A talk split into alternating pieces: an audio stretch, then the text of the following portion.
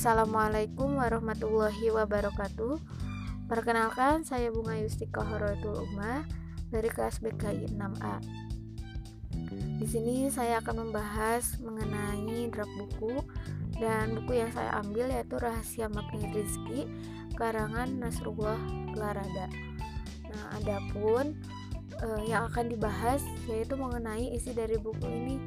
Yang pertama ada Rizki ibarat magnet. Terus yang kedua ada kekuatan berpikir positif. Ketiga proses berpikir positif. Keempat dampak dan akibat dari berpikir positif tersebut. Uh, lalu ada kontribu kontribusi buku uh, bagi karir. Terus ada inspirasi bagi saya pribadi dari buku itu uh, seperti apa gitu untuk selanjutnya ya kita mari bahas poin yang pertama yaitu rizki ibarat magnet. Nah dalam buku ini penulis hendak mengibaratkan bahwa rezeki itu telah tersedia di awan dan kita selaku manusia tinggal mengambilnya saja.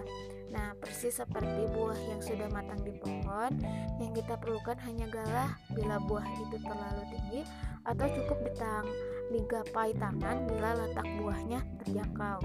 Jadi sebenarnya setiap mah setiap manusia bahkan setiap makhluk di dunia ini telah Allah beri rezekinya masing-masing. Tinggal dengan sedikit saja usaha untuk menyebut maka rezeki itu akan kita dapatkan. Nah, bisa dibilang orang-orang yang selalu mengkhawatirkan masalah ekonominya, dia tidak meyakini akan konsep rizki yang telah dipaparkan tadi. Mereka melupakan hakikat dari rizki yang telah Allah janjikan. Ya seperti itu. Lalu yang kedua kekuatan berpikir positif. Sampai di sini kan kita sudah paham bahwa magnet rizki tidak lain adalah hukum daya tarik menarik apa yang kita idamkan harapkan doakan dengan bersungguh-sungguh akan dijawab oleh Allah kita juga wajib yakin Allah tak akan menjawab doa makhluknya yang bergelimpang dosa kenapa gitu ya karena magnet rezeki bekerja bila kita tidak membuat dosa. Namun, ya itu saja tidak cukup gitu. Magnet tak mampu bekerja bila manusia diselubungi pikiran negatif seperti dua kutub yang saling bertentangan. Pikiran negatif akan membuat magnet tak berfungsi. Jadi seseorang bisa saja berdoa, sholat malam berjam-jam, meminta dibukakan pintu rezeki seluas-luasnya, tapi di lubuk hatinya ia tak ikhlas atau meragukan doanya. Maka ya Allah pun tidak akan mengabulkan doa tersebut gitu kan. Karena Allah maha tahu apa yang terucap dan tak terucap. Bila apa yang dikatakan dalam hati bertentangan dengan mulut yang ada di hati yang dikabulkan ingat juga setiap pikiran adalah doa jika berpikir negatif maka yang serba negatif yang akan terwujud ini artinya nasib kita lahir dari proyeksi pikiran kita berprasangka buruk atau seuzon akan menghambat rezeki. Nah, tetapi jika kita seuzon eh, ya, tapi kita bisa berpikiran eh, positif, husnuzon gitu ya. Eh, rezeki pun akan datang kepada kita gitu.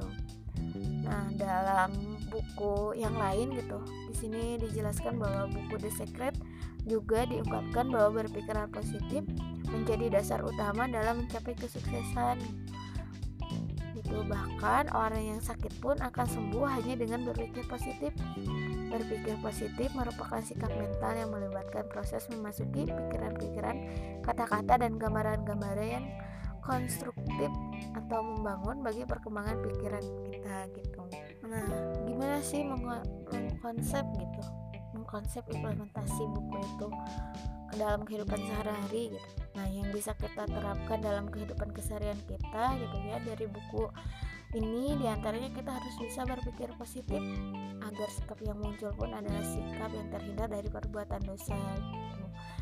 Nah, lalu gimana sih prosesnya? Di sini akan dijelaskan proses berpikir positif. Nah, salah satu dari berbagai hal yang menghalangi kita dari terjadinya tingkat kemajuan dalam hidup ini itu kita sering menganggap bahwa pikiran kita sangat terbatas Hal ini sebagai akibat dari adanya konsep bahwa manusia memiliki kemampuan yang terbatas dan sudah ditentukan oleh takdirnya. Nah, kita semua, termasuk saya, telah tenggelam dalam pikiran dan konsep tersebut. Dan jika kita dalam keadaan negatif atau takut pada suatu hal yang akan terjadi di masa datang, kita selalu saja menarik kesimpulan pada konsep takdir diri kita. Kita harusnya terus yakin terhadap diri kita harus berpikir positif, namun bukan berarti harus agresif, tetapi harus yakin dan berpegang teguh pada keyakinan bahwa kita bisa menggapai apa yang kita inginkan. Kita kita juga dapat mengendalikan pikiran kita dengan cara menjaganya agar tidak dimasuki oleh pikiran negatif. Setiap hari kita dapat mempraktikannya dengan mengatakan bahwa tidak ada pikiran yang terbatas yang dapat memasuki otak.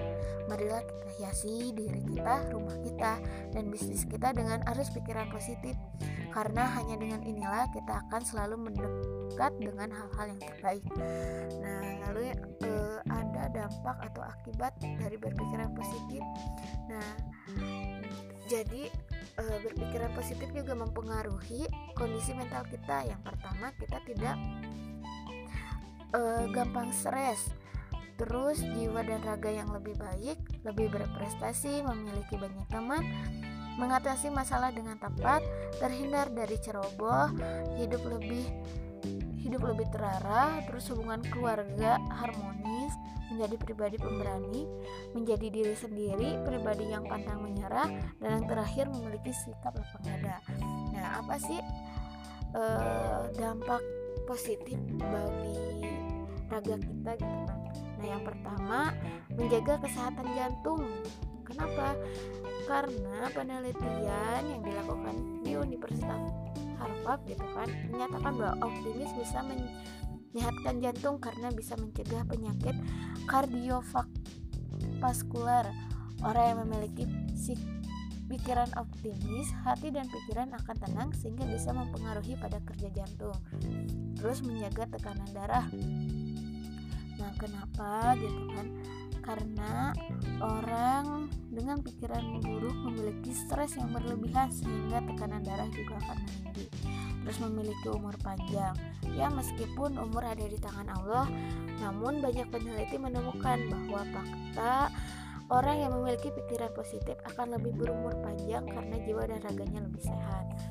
Nah, itu terus uh, apa ya? Apa gitu? Kontribusi buku ini Nah, bagi saya sendiri gitu kan, kontribusi yang saya rasakan dari buku ini yaitu saya bisa menyalurkan pikiran positif saya kepada klien saya gitu agar ya klien saya mudah menyelesaikan masalahnya dengan ber, selalu berpikiran positif.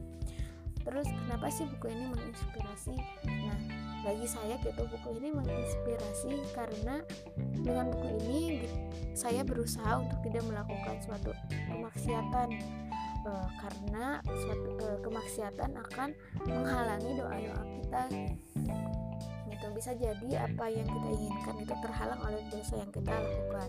Itu itu yang dapat saya sampaikan kurangnya saya mohon maaf. Wassalamualaikum warahmatullahi wabarakatuh